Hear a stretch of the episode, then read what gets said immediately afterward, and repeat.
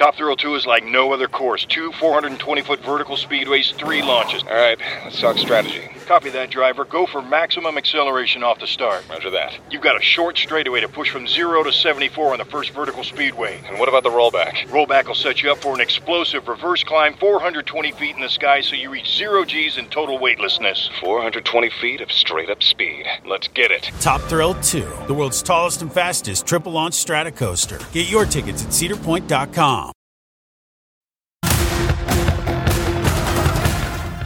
Tonight on the ReidOut. If you're the president of the United States, you can declassify just by saying um, it's declassified, even by thinking about it, because you're sending it to Mar-a-Lago or to wherever you're sending it. And there doesn't have to be a process. There can be a process, but there doesn't have to be. Yeah, that's what he told Fox. But new reporting tonight indicates prosecutors have in their possession tape of Trump after he left the White House acknowledging that he was holding on to highly sensitive material, which he did not, in fact, declassify. Also, tonight, the latest on the debt ceiling bill, which comes up for a critical House vote just a short time from now. The great Lawrence O'Donnell joins me to discuss. And Maryland Governor Wes Moore will be here. He and other Democratic governors are enacting bold progressive policies that help people instead of hurting them. Imagine that. In sharp contrast to the Republicans. But we begin tonight with new reporting on the special counsel's investigation into Donald Trump's handling of classified documents that seem to undercut Trump's longstanding defense in the matter. Just so you understand, I had every right to do it. I didn't make a secret of it. You know, the boxes were stationed outside of the White House. People were taking pictures of the GSA and the various I people. I took the documents I'm allowed to. And by the way, they become automatically declassified when I took them. Yeah, no. First, let, let me be clear. Classified documents don't just automatically become declassified because, you know, a president takes them to his vacation home once he leaves office. And now it appears there is further evidence showing that even Trump knew that to be the case. Multiple sources tell CNN that federal prosecutors have obtained an audio recording of a meeting held in the summer of 2021 where Trump talks about a classified document he held onto about a potential attack on Iran. CNN reports that the recording indicates Trump understood he retained classified material after leaving the White House, according to multiple sources familiar with the investigation. On the recording, Trump's comments suggest he would like to share the information, but he's aware of limitations on his ability post presidency to declassify records, two of the sources said. That meeting, held at Trump's New Jersey Golf Club, was with two people working on an autobiography of Trump's former chief of staff, Mark Meadows. Those two people did not have security clearances that would have allowed them access to classified information. Sources tell CNN that special counsel Jack Smith is focusing on that meeting and described the recording as an important piece of evidence in a possible case against Trump. Joining me now is Glenn Kirshner, former federal prosecutor and MSNBC legal analyst, Hugo Lowell, political investigations reporter for The Guardian, and David Cay Johnston, who has reported on Trump for decades and is the author of The Big Cheat How Donald Trump Fleeced America and Enriched Himself and His Family. I'm going to go to you first, Hugo, to tell me um, the latest of what you know about this reporting. Yeah, look, we confirmed this shortly after the CNN report that in July 2021, Trump sits down for a meeting with ghostwriters of Mark Meadows' memoir and Margo Martin, this press aide. Trump has all of these conversations recorded because he doesn't trust the journalists or the other people on the other side of the table. Okay. But this is what seems to have bitten him in this instance uh, because. Just to be clear, yeah. this is at Bedminster. This is not at Mar-a-Lago. Right. So this in, is Bed- so in the summer months. In the summer months, Trump goes from Mar-a-Lago to Bedminster. He okay. typically spends the summer in Bedminster. Right. And Bedminster is interesting because that was also where uh, Tim Parlatore, the recently departed Trump lawyer, suggested, you know, he, they didn't want to do a search of Bedminster because they were worried about what they might find. Mm-hmm. But this conversation in particular is significant because, from what we understand it, Trump was talking about retaining a secret level document. Secret level documents are the kinds of things that the Justice Department prefers to charge in espionage cases. Top secret is very difficult to get clearance from the intelligence community to get those declassified for an indictment and for trial. Confidential documents might not be as compelling to a grand jury. a secret document, that's exactly where you want to be. So it's in the middle between the top level of secrecy and the sort of mundane level of secrecy. So that is more appealing. How long has Jack Smith had this? So we understand he has had this about several months from around mid March. the way it came into the special counsel's possession, we don't know. Mm-hmm. But we know that Margo Martin testified to the grand jury in March. And we also know that she had her laptop and devices imaged uh, by prosecutors working for the special counsel. So when she went in, she was asked to talk about this recording. Mm-hmm. And multiple other witnesses were also asked to talk about this recording. And we also learned today that Trump was actually subpoenaed for this recording himself. And Mark Milley has been interviewed because of this. Let me just read this a little bit. Um, and this is the CNN reporting. And I know that The Guardian has also matched the reporting. But here it is. The meeting in which Trump discussed the Iran document with others happened shortly after the New Yorker published a story by Susan Glasser detailing how, in the final days of Trump's presidency, Milley instructed the Joint Chiefs of Staff to ensure Trump issued no illegal orders and that he, infor- he be informed if there was any concern. The story infuriated Trump. Glasser reported that in the months following the election, Milley repeatedly argued against striking Iran and was concerned that Trump might set in motion a full scale conflict that was not justified. Milley and others talked Trump out of taking such drastic action, according to the New Yorker story. And so I want to go to you really quickly, um, David Cay Johnston, because the story as it plays out is that Trump is bragging that Milley had a plan to attack Iran in these conversations. And then he starts waving around paper, and you can hear sort of paper rustling on these recordings, and says, if I could show you these class these documents, it would prove that Milley is not telling the truth when he says he had no such intention of uh, planning an attack on Iran. So that is sort of the staging of all of this. Talk a little bit about Donald Trump. Is it plausible in your mind that the thing he's waving around is the real classified documents that he pinched from Mar-a-Lago, having pinched them from the White House, or that he's just, you know, profiling, you know, for trying to have swagger, but that it's not the documents? Well, Joy, this would be classic Donald. Ooh, look what I have. Uh, and he's done this with photographs and other evidence uh, to people over the years. In the case of General Milley, it's quite clear that General Milley would not be in favor of attacking Iran. But guess what? If the commander in chief says, we want a battle plan, the Pentagon will cook you up a battle plan. That doesn't mean you're advocating it. It means you're following an order to present a plan. And understand that the Pentagon does war game exercises all the time. Sometimes they do these war game exercises with uh, Hollywood directors and screenwriters.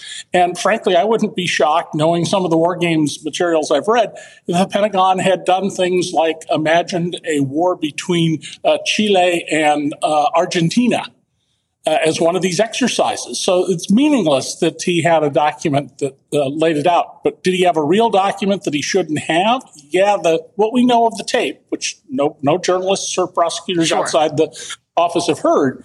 Uh, what we know of the tape suggests very strongly that yeah, he had the real deal there. And long ago, I said that Donald wouldn't know how to understand a lot of classified documents, but Donald knows value and he hmm. knows what something is worth.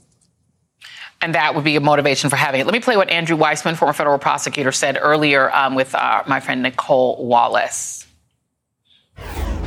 If this reporting is true, and I, am trying not to use hyperbole, this is game over. Um, there's no way that he will not be charged. Um, one, it's a tape recording. Um, even though the reporting is there are also witnesses, so there could be tape recording with witnesses.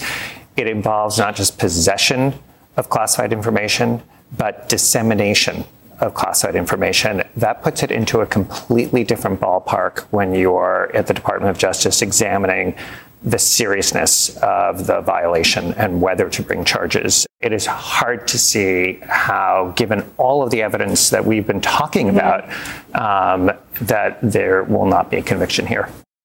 Glenn Kirshner, former federal prosecutor, do you concur?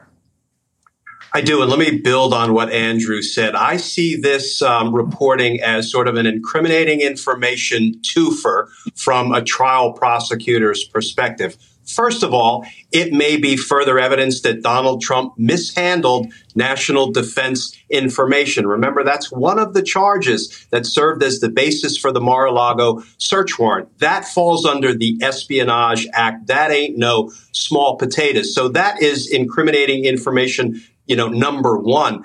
But the other thing that Donald Trump does not realize and will never realize is it may feel good in the moment when he says this stuff to those faux news networks or at his campaign rallies or town halls or he posts things on his social media platform saying, I can declassify things with my mind. They are automatically declassified when I take them from the White House what a trial court prosecutor will do, Joy, is they will play that recording of Donald Trump for a jury.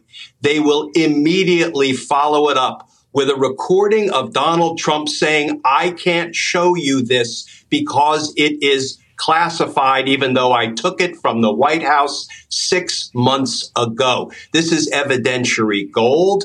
Um, this is the kind of thing that persuades a jury when you can prove the crimes with the defendant's own words in two conflicting audio recordings. And I have long said, Joy, and we've talked about this, these cases will try themselves once federal charges are brought. The problem is, and the sticking point is, they won't indict themselves. And we are mm. still here waiting for a federal indictment.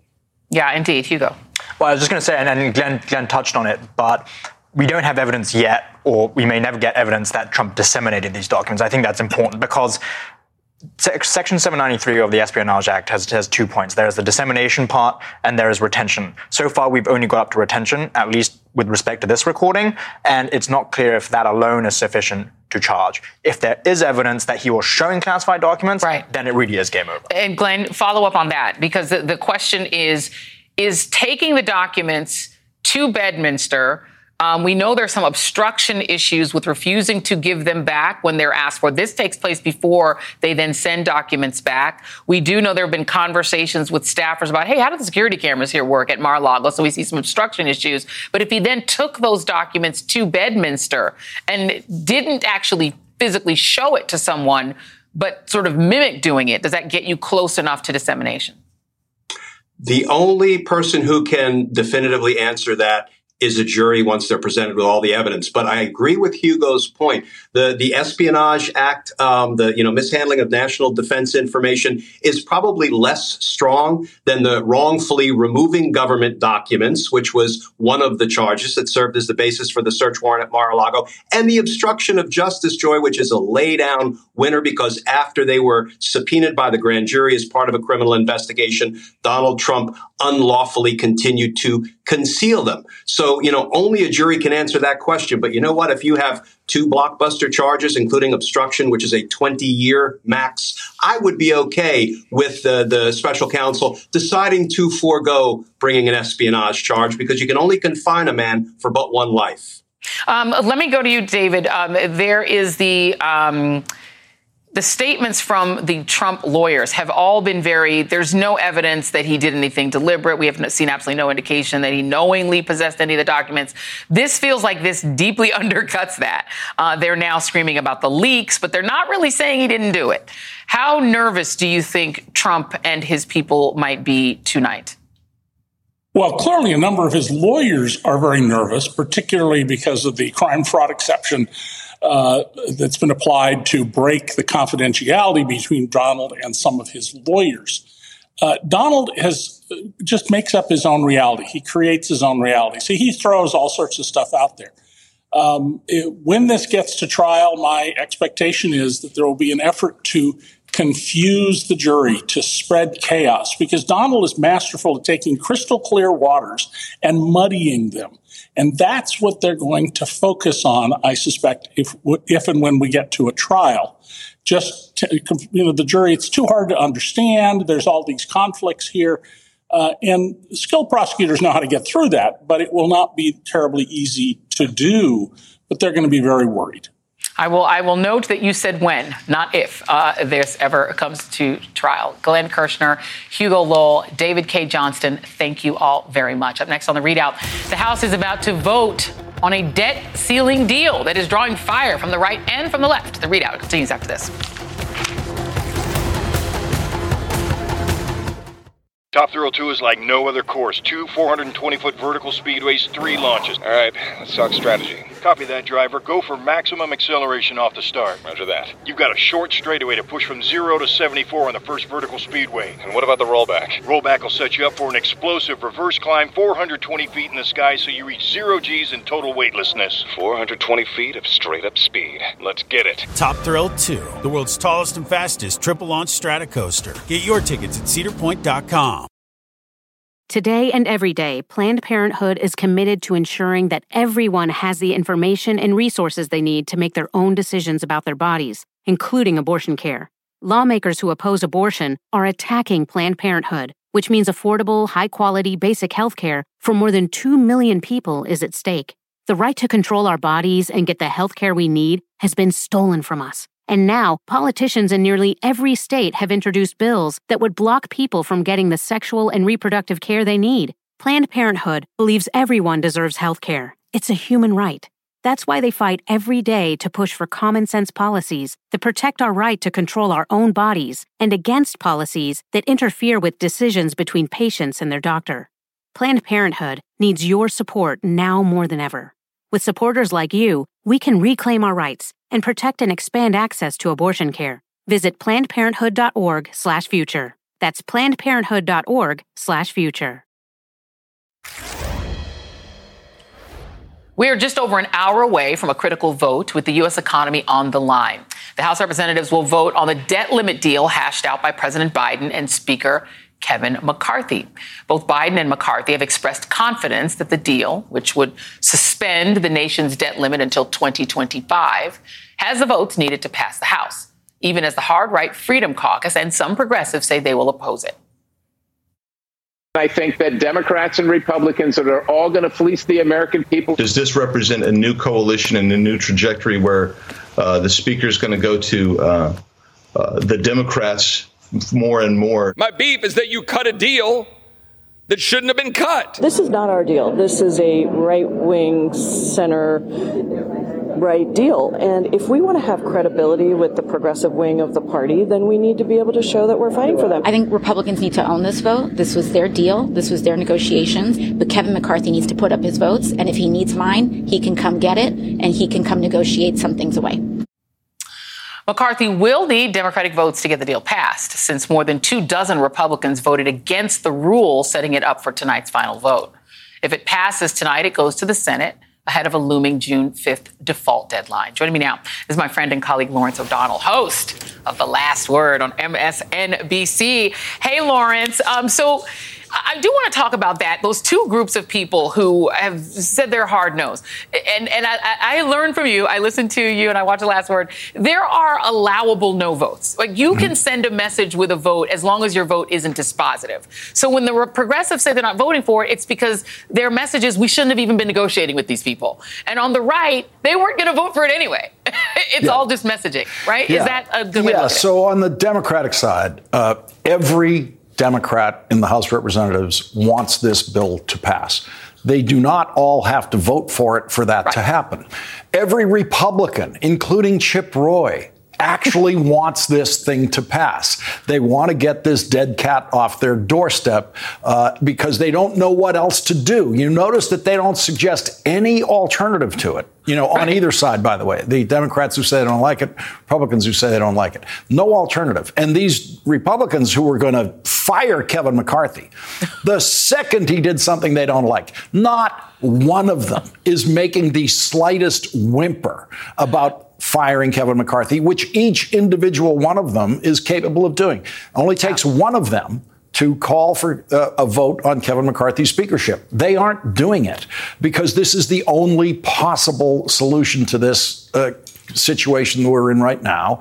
And it was masterfully negotiated by Joe Biden. The Republicans are correct that, that Kevin McCarthy got next to nothing. He got some tiny little things in this, which Joe Biden and the, and the, the administration will be capable of adjusting in their favor after the bill is passed. You know, for example, uh, work requirements on this very small group uh, of people who will be getting food assistance. Mm-hmm. A work requirement is administered by the Biden administration. They can decide whether you have met the work requirement by trying, uh, or they can make the decision that you're not capable of working. We understand that the work requirement doesn't apply to you. So administering this work requirement is not up to the Republicans. It's going to be Right. up to the Biden administration. Uh, and they've expanded in the process the number of people who will actually end up getting uh, Yeah. food support. So. So the Biden side of it really has done a remarkable, just an amazing job in this negotiation. And what people have to understand, what the audience has to understand, I know not everyone does, is that at some point in this calendar year, Joe Biden had to negotiate with the Republican House about budget issues. If he didn't do it on the debt ceiling, he was going to have to do it in September. And in September, there would be the threat of a government shutdown if they didn't reach an agreement. This agreement eliminates the debt ceiling for two years, and it eliminates the possibility of a government shutdown over budget stuff uh, in September. So it, it's just astonishing what it does. As of tonight, as of tonight, Joy, the debt ceiling, the actual legislated debt ceiling of the United States of America, is rounded off to 3.4, uh, 31.4 trillion dollars. It's actually 31 trillion, 381 billion dollars as of tonight. After this bill is signed, after the Republicans get this bill, the debt ceiling will be nothing. Whatever. Yeah, Nothing. it won't exist. Exactly. It will be gone. There will be none. The, the, it literally the sky's the limit. They didn't. They didn't raise it. They eliminated it. They eliminated it for two full years. I mean, it's just. I thought maybe Biden could get a six six month extension on the debt ceiling. A year maximum to end up with two years to take him through the election, to take all the Democrats through the election, never have to think about it again on the Democratic side is, is astonishing. It, says to me that I, I feel like people do underestimate Joe Biden. You've talked about this before. He is a senator to his core. He understands how this process works. And, and, and I think people forget that that is where he came from. But you're absolutely right. What Kevin McCarthy had to do, he had no choice, he can't crash the economy, is give away the issue of the, the debt ceiling, the issue of the budget, all the way through the presidential campaign when his party's chair said she wanted a recession that it would be good for the Republicans. So explain to me in any way, because there are Democrats who are unhappy with it. People like Bernie Sanders. Is No, they're unhappy with it mostly uh, because let- they did the- it at the- all? the- there aren't any Democrats unhappy with this. There's, there's a mandatory kind of acting process that's necessary here. And it is very important for Democrats to speak out against this because if they if they declare it to be the victory that it actually is, uh, it will it can blur people's understanding of what policies they care about. So yes, there are Democrats who are very much opposed to some of the policies in this this bill, but every one of them, if their vote was necessary, would They would vote for they it. They absolutely would vote for it. Uh, But but so what what they need to do though is make. The, make the kind of points to Republicans. Bernie Sanders is really speaking to Republicans on the Hill. He's really speaking to them saying, here's what you won't be able to do with me in the future. That's what these are about. All the statements made now uh, by the Progressive Caucus members in that are statements about what they won't be willing to do in the future. And they need to make Republicans understand that they're still here, and it's only because this is a debt ceiling uh, that this is going through. That's all totally legitimate. But they, none of them uh, would actually oppose this bill if it came down to their vote. And last question. Why not make this the status quo permanent? Because no sane country that is of our equivalent economy has a debt limit. Can Democrats find a way to keep this status that is going to go through January of 2025 beyond that and take this hostage away from So, Republicans? so the reason they don't want to do it, the reason they don't want to go out on the Senate floor, they'd have to have control of the Senate, control of the House, okay? Go out and simply repeal a debt ceiling. Yeah. We no longer have it as a law. It's gone. The debate that they would go through on the Senate floor, where it would be amendable and it would be subject to a 60 vote threshold and all of right. that, it would go on forever. They'd be accused of trying to, of just being, you know, crazy lunatics with the debt. and, and they wouldn't win the public debate over it. Conceptually, right. it makes perfect sense. Sure. But you'd need, you'd need 60 votes in the Senate to do it. So, yeah. um, we're not going to see it happen. Oh, I could. I can dream though, Lawrence. Yes, uh, Lawrence O'Donnell. Yes, I can, can dream. Lawrence O'Donnell, thank you so much. Be sure to join Lawrence tonight on the Last Word at 10 p.m. Eastern, right here on MSNBC. It is always must see TV. Thank you, Lawrence. Thanks, Joe. And coming up, Texas Attorney General Ken Paxton faces impeachment as his colleagues try to seize control over elections in one of the bluest counties in the state. We'll be right back.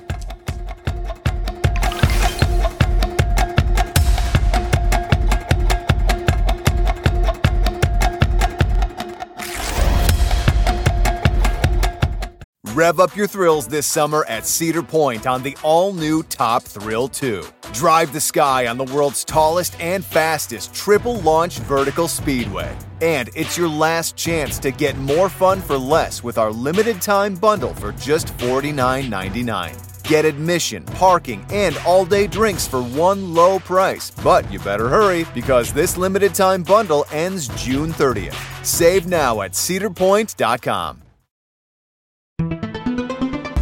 Hi, everyone. It's Katie Phang. Did you know my weekly show on MSNBC is now available as a podcast? With my decades of experience as a trial lawyer, you'll get an insider's perspective on all things legal. At a time when politics and the law are inextricably intertwined, my guests and I break down what's next and why it matters, both inside and outside the courtroom. Search for The Katie Phang Show wherever you're listening and follow.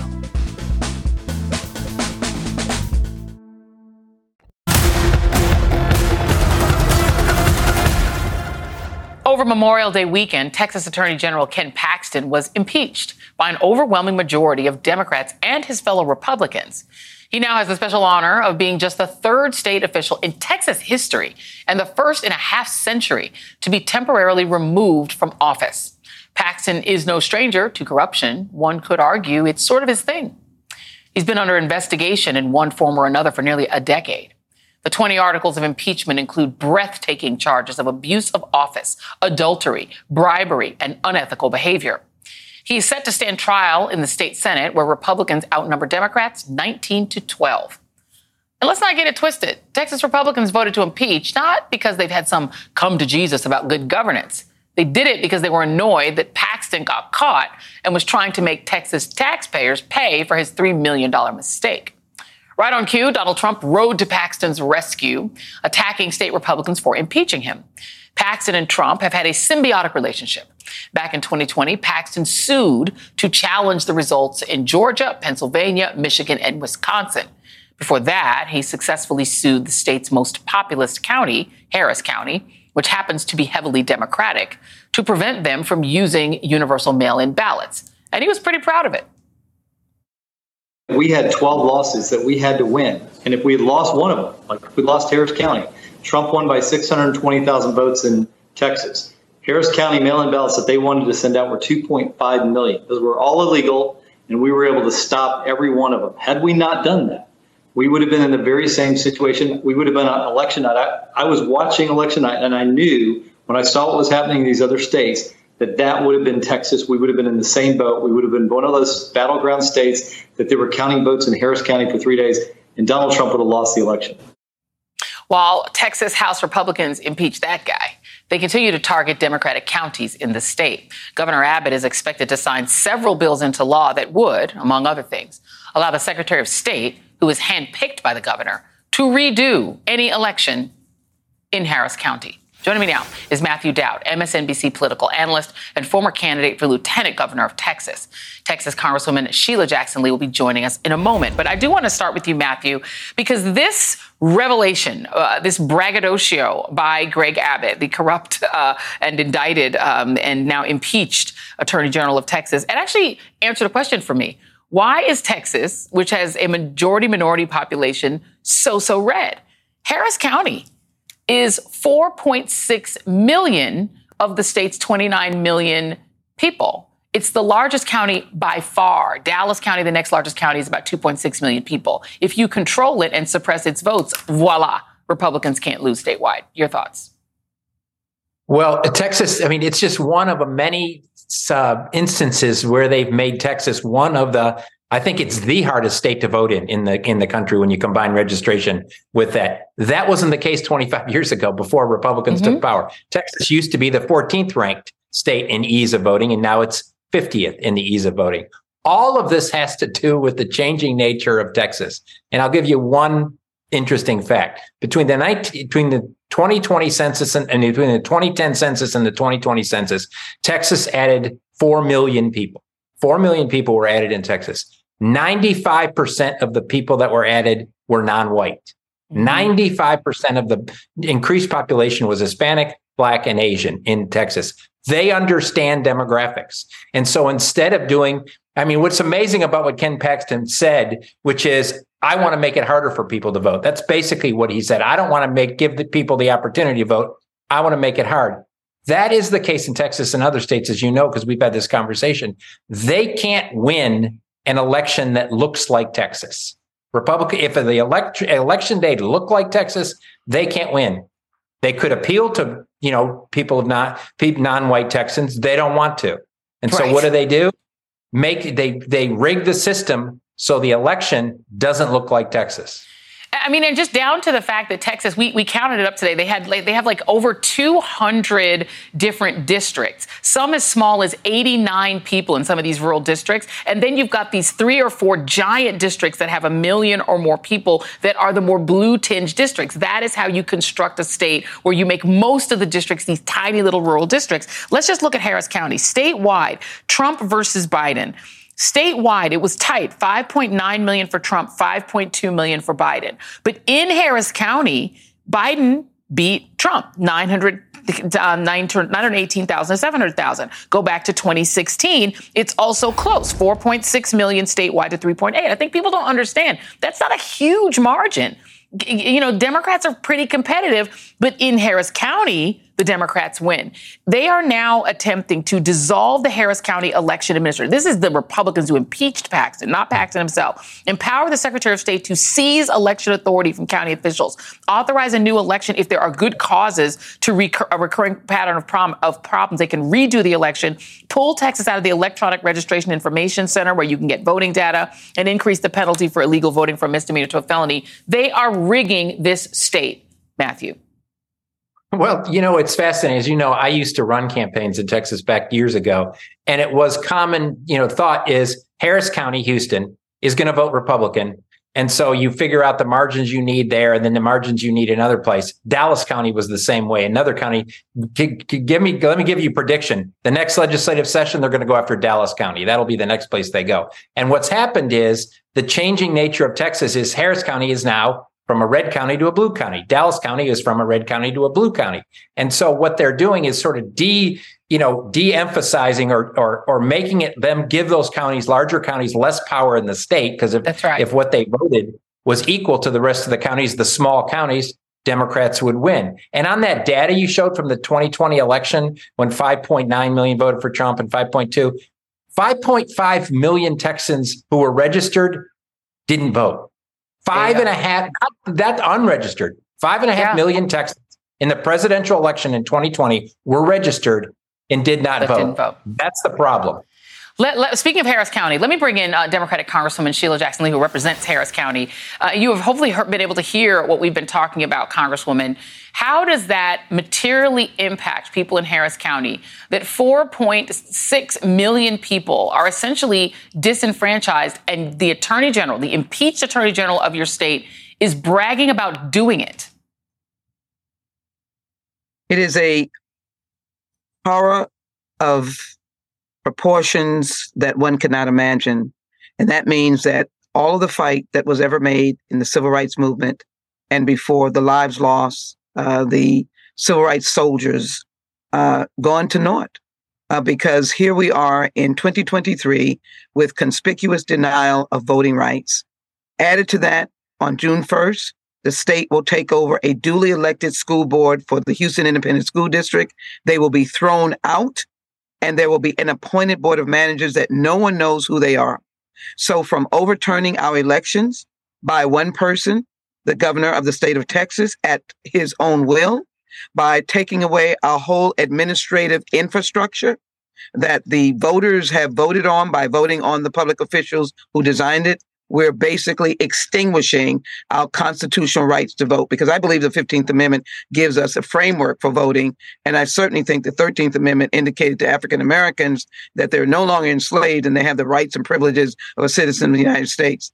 This includes, however, Hispanics, African Americans, progressive, uh, women, people who have differing views from the present state administration, various other ethnic groups. Uh, and it denies, when you say Harris County, it denies Houston, which is the fourth largest city in the nation. It is unimaginable. And we are fearful of the potential of innocent infractions by hardworking volunteers, similar to uh, Georgia in the last election, being arrested or threatened with felonies for simple mistakes. I was there when the paper shortage came about. I was at a poll. There was no fraud. It was not malicious. It just happened that people were voting and there was not enough paper ballots. By the way, this was the first year that we used those paper ballots, which the state required us to use. And Harris County was the first one to be courageous enough to use it. So we were using it, but we ran out of paper. And now yeah. we're being penalized. And that was the only issue that generated into this very, very, very infringing, threatening, and frightening bill that is going to intimidate hardworking civic leaders who all they want to do is give mm-hmm. people mm-hmm. their right to vote. We're going to fight uh, this for sure. Absolutely, and we're going to stay on top of this because uh, the impeachment is is interesting, but it's the disenfranchisement and the bragging about disenfranchising people that we need to pay attention. This is anti-democracy. Cong- it's, it's apartheid. Enjoy uh, and, and taking away Sheila the elected Jackson. board members of the school Indeed. district as well. Indeed. Absolutely. We will stay on top of all of that. Congresswoman Sheila Jackson Lee from Harris County and Matthew Dowd, also a Texan. Thank you both for being here. And still ahead, the Republican Party gleefully embraces authoritarianism as blue states shore up their defenses against escalating attacks on freedom and democracy. We're back after this.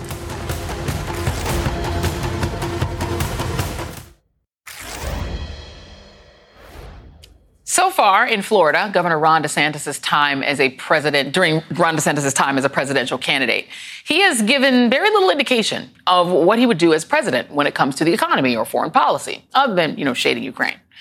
Instead, it's been just a bunch of word salad where he says woke a lot. His only real campaign promise has been to desantify America, if you will. Turn every state into Florida, whether you like it or not. And in some states where we're already, we're already starting to see that state of disunion come to pass. Over the weekend, Republican lawmakers in Texas followed in Florida's footsteps, passing a ban on DEI programs at state universities. Then you have Alabama Governor Kay Ivey, who yesterday signed a law banning transgender women from playing on female sports teams in college. Iowa Governor Kim Reynolds signed a law that bans any mention of gender identity or sexual orientation in schools and removes any book that depicts sex from school libraries, with the exception of, wait for it, the Bible. But while this is all happening, you also have a large chunk of the country where states are doing the complete opposite. States with Democratic legislatures and governors that are actually getting a lot of progressive policies passed. Minnesota, for example, has just wrapped up its most transformative legislative session yet, passing bills that would codify paid leave, increased funding for school lunches, tax credits for low income families, and affordable housing. In Michigan, Governor Gretchen Whitmer just signed a major red flag gun bill into law. And this week, Illinois is set to become the first state in the country to actually ban book bans. Another state that's seen a lot of progress is Maryland, where Governor Wes Moore has signed progressive laws on abortion, gender affirming care, and gun reform, just to name a few. And joining me now is Governor Wes Moore of Maryland. Uh, I now get to officially congratulate you many months later on becoming uh, the first black governor of Maryland. Um, it was a big win, I think, for progressives. It was historic. And I, I want to let you just talk about how you all have gotten off the ground running because we're seeing a style of governing in states like Florida that feels very punitive. Um, how do you see the job of governor, and what are you trying to do? I, think one of the things we're doing here in Maryland is is we're not just moving fast, we're moving together, and we're actually showing that progressive values are something that we're actually getting not just Democrats but also even Republican support for. Where when uh, when when we say that we're not going to be a state that's going to force people to justify their humanity that we are going to be a state that is that says that that reproductive health and abortion care should be a decision between a, a, a woman and her doctor and not politicians and judges that we're able to actually get uh, support for these type of initiatives initiatives across the board when we say that we are going to be a state that is not going to pick fights with our largest employers uh, and is not going to make the people who are creating jobs make life more difficult for them that we're getting support across the aisle for that. And so the thing I think we're seeing here with the state of Maryland is by being a state that can be more humane, by being a state that can actually lead with common sense and, and depoliticize these issues, we're not only able to make progress, but we're able to get success and actually get buy-in from across party lines in order to make that progress happen. Uh, you you mentioned uh, going to war with uh, your biggest employer. Uh, I heard Disney in my mind, and so I'm just going to ask you about you. You have now Republican governors, not just DeSantis but others, accusing Disney of sexualizing children, and it, no one really understands what they mean by that. I guess they mean you know saying somebody is gay and the thing is sexualizing. We don't know what they mean, but there are real cases of people who are sexualizing and abusing children. There was even a case here in Maryland. There was an archdiocese in Maryland. There's uh, you know we've had in Illinois a multi-year investigation investigation to child sex abuse by members of the Catholic clergy found at least 1,997 children across the state being sexually abused by more than 450 Catholic leaders. And here in your state, in Maryland, the, the state's attorney general accused Catholic church officials in Baltimore of engaging in a year long cover up of the sexual abuse of more than 600 kids, some of whom were preyed upon by multiple abusers over decades. So when people are talking about sexualizing children, but not talking about these institutions that are supposed to be trusted by families, what do you make of that?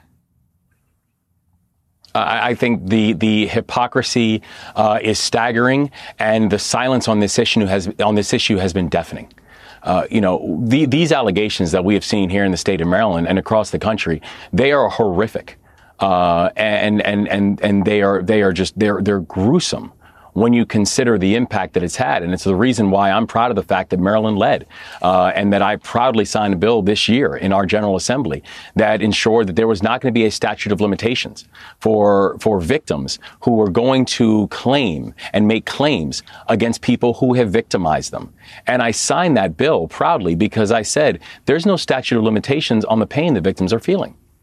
That when Let, we're when we are watching harm done to a child, that child is going to feel that for the remainder of their life, and so there cannot be a statute of, liber- of limitations on the ability to go make a claim on this when we know that the statute there is no statute of limitation on the pain that that victim is feeling.